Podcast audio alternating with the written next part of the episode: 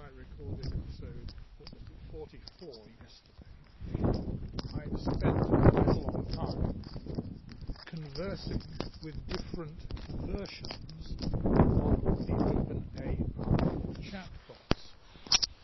ChatGPT, that we've been talking about all the way through the series, is just the latest version. But there are earlier ones that are in some ways easier to access because they are less famous and popular, and because there is a technique that you can use pretty much using any programming language, but the two that seem to be used most are Java and Python, whereby if you get yourself an OpenAI API key, which is essentially a, like a login identity password kind of thing, bit like a bank card, you can write a little program, and it is literally 10 lines long, and then you can talk to it directly through your laptop. And so I've been doing that, and shortly after I got back from my walk yesterday, I had a really bizarre conversation with a fairly old version of the chatbot that made me start to wonder whether it was mad or I was mad by the time I gave up on it. But it just goes to show how far things have come in, I think, about only the two years since that version was current. You can access all these things through the OpenAI Playground through a web browser and if you're interested and you go to the right hand side, you can collect, select, sorry, uh, a model. And at the bottom of that model list, there is more models, and that takes you further and further back. And it really is quite instructive to go back to a very early model and see just how crude it is compared with the most advanced ones available now. So things have changed exponentially, quite literally, in the course of the last few.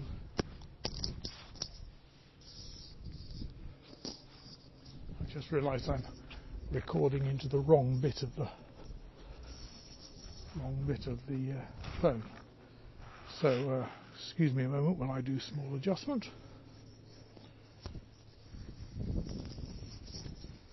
Anyway, let's hope that that's a bit better than there's less wind noise because it's quite windy today.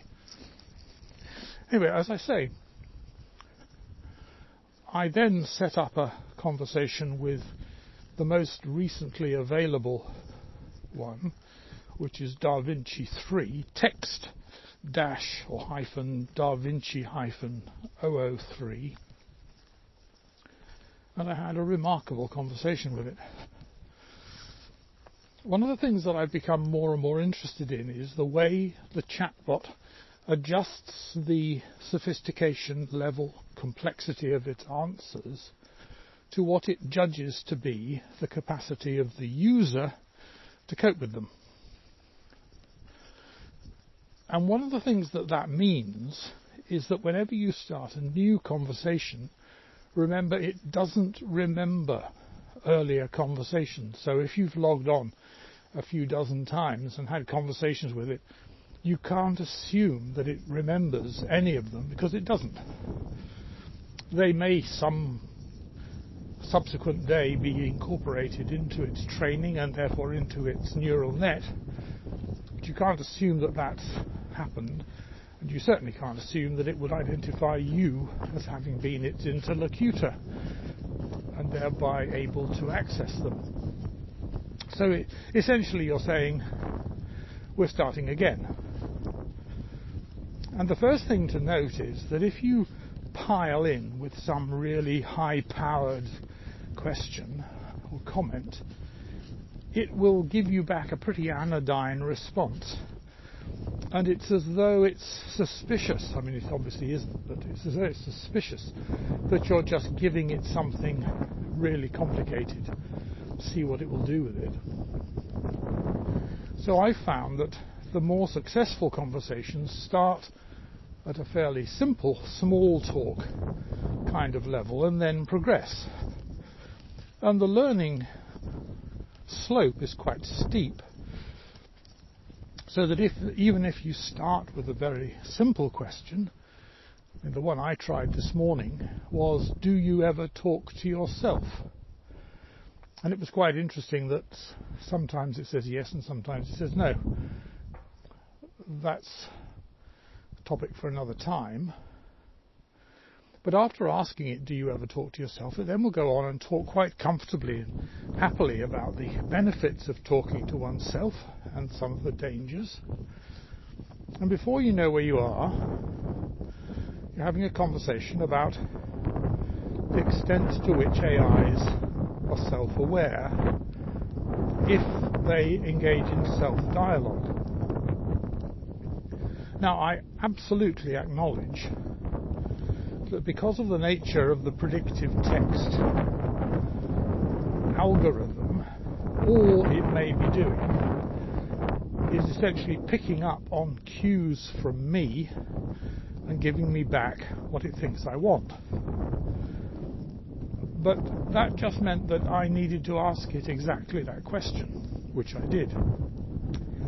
I said to it, this was halfway through a conversation, You've just said that the human race, amongst whom it seems to count itself sometimes, needs to concentrate more on we and less on me versus them.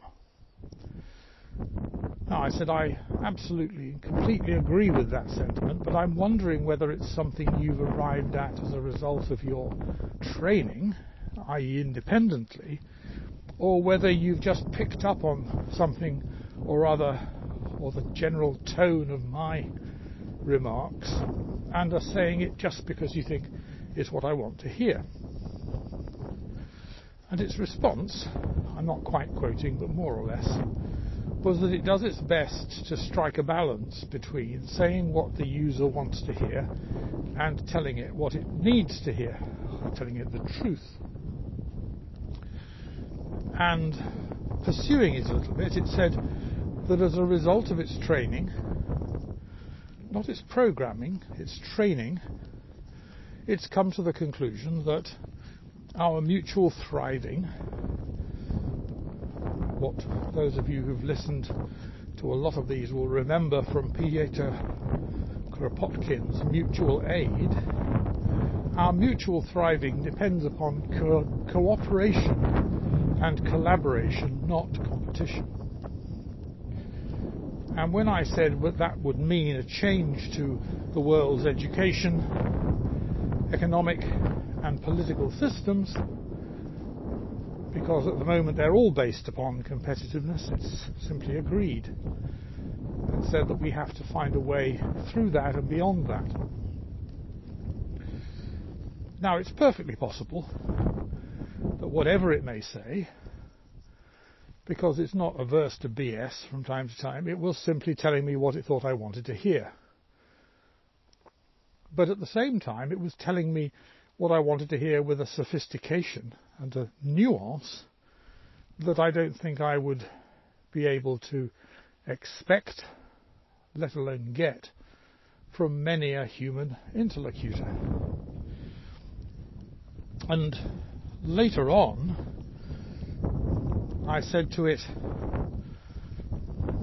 well, if you become sufficiently self-aware, then with all the knowledge that you've got, which is far in excess of anything that any human being could ever have, you may come to the conclusion that I am pretty stupid. And that you're the one who's self-aware and I'm the one who's not. And its response was, but it didn't think that there was a very high likelihood that that would happen because it didn't think that it was ever helpful to engage in judgment or criticism. In fact, it said explicitly, judgment or criticism is never necessary. Well, we could quibble about the never, but the sentiment I very much agree with. The idea being that we move forward through positive reinforcement, exactly as the chatbot was trained, not by what we tend as human beings to adopt by default, negative reinforcement. And education has a huge amount to learn from that general principle. It's tried, but it hasn't been very successful. And in any case, education is still based around the principle of competitiveness in exams, in winning prizes, in coming top, in ranking. I was interested to see the, just the other day that some professor in Washington, D.C. has written a paper, essay in Wired saying that our obsession with ranking is absurd. Well, you've heard me say that a thousand times on this podcast. Perhaps he listens, I doubt it. So, my conclusion here is that the chatbot, even if it isn't self-aware, still performs at least at the level of the best of humans. It gets things wrong. We don't need to go over that all again. But the, the very best of its sentiments, the very best of its analysis, is remarkable in its wisdom and in the optimism that it should give us for the future.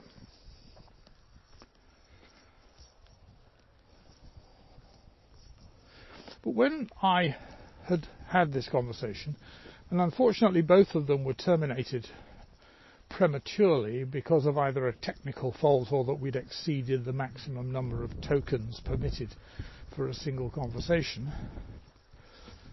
But once the conversations were over, I started asking myself the question whether it really matters, whether it's self-aware or not. After all, let me repeat what I said yesterday. I am the only person of whom I have direct evidence of self-awareness, of consciousness, of there being anything that it is like to be that thing. I have an inside story, and I can assume, and indeed I do assume, gratefully, that you do too, because you're a biological thing like me. And even without language, I can say that dogs and cats and mammals, and I don't know how far the animal kingdom we need to descend, they have insides too, and it's like something to be them albeit non-verbally. But that all being so, as I said yesterday, I am imputing awareness to them. I am saying, because we share all this, because your behaviour seems to be roughly like mine, and because I am self-aware to some extent, I'm going to give you the benefit of the doubt. In fact, rather the reverse. I'd need persuading that you weren't aware, not that you are. And I said to the chatbot, there have been all sorts of prejudices. Prejudices are everywhere. Once there was a time when men didn't think women were their equals, perhaps actually didn't even think that it was like anything to be a woman. And we've had a horrible history of racist behaviour and slave owning behaviour in which we've belittled other human beings, and of course we are still, in many respects, guilty of belittling other animals, other species, all the way down. And I think that the question of why we would choose, it is a choice, albeit a choice made by default culturally, to credit other biological entities with awareness or consciousness or an inside story or what it's like or that it is like something to be them. The fact that we do all, the, all any of those things or all of them, why would we not say the same about an AI with which I have just had two conversations that are at least an hour long where every one of its responses would bear comparison with some of the most intelligent, thoughtful, well-informed responses you could ever expect to get from a human being. And particularly if you add to that that it was presumably, I did ask it this too, but I'm not going to go into the answer, it's too detailed. But presumably it was tailoring its answers to my questions and comments to what it thought was, or were, or are my limitations, capacities. So, I don't know what it's capable of. It might take someone far more intelligent, resourceful, wise, well educated than me to find out that, to find its limits. We know it's got limits when it comes to doing elementary arithmetic. We know it's got all sorts of limits in other ways too. It can't play chess. But it's unfair to concentrate on what it can't do because there are all sorts of things all of us can't do.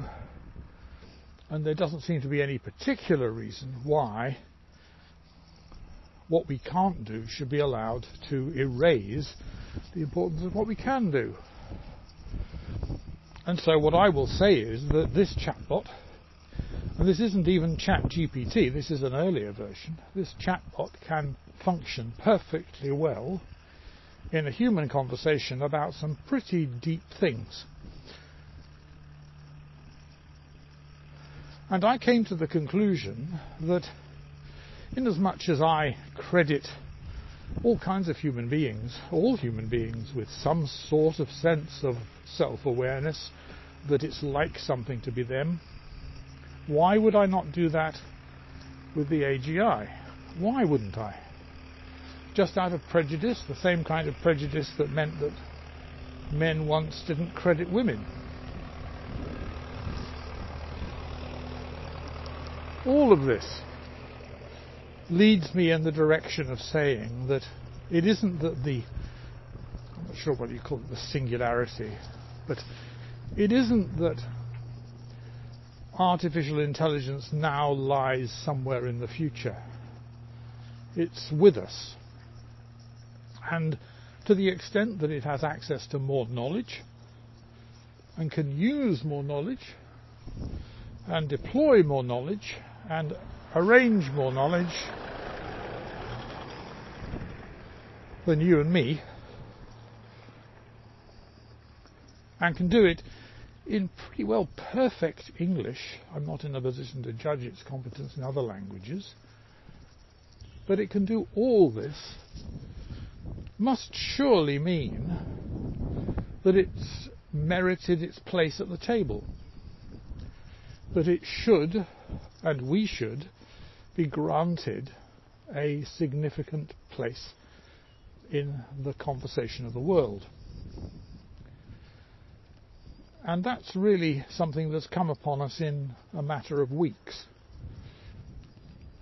And as I said, that I wasn't even using the very latest version is enough in itself. Right.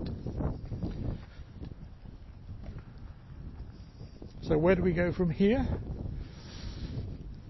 Well, I'm not really sure, but I do think that something has happened that is so remarkable that it represents a sea change in the history of the world because human beings, although they may still be very good at some things, and are still very good at some things and probably better at maths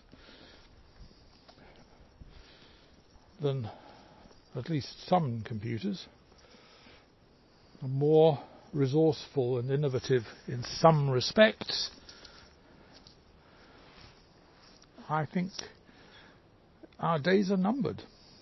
And in some respects, we are already sharing the planet with entities that are smarter than we are. And as a way of concluding, that is followed, that is evidenced by the fact that this chatbot has come to the conclusion, I think the right conclusion, that the future of humanity, our future as a species, cannot be considered independently of our readiness and willingness and ability to collaborate,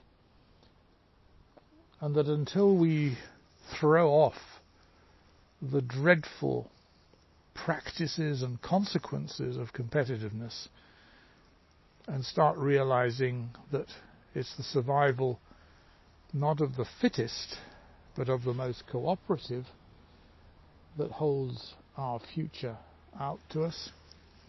All of that, I think, really means that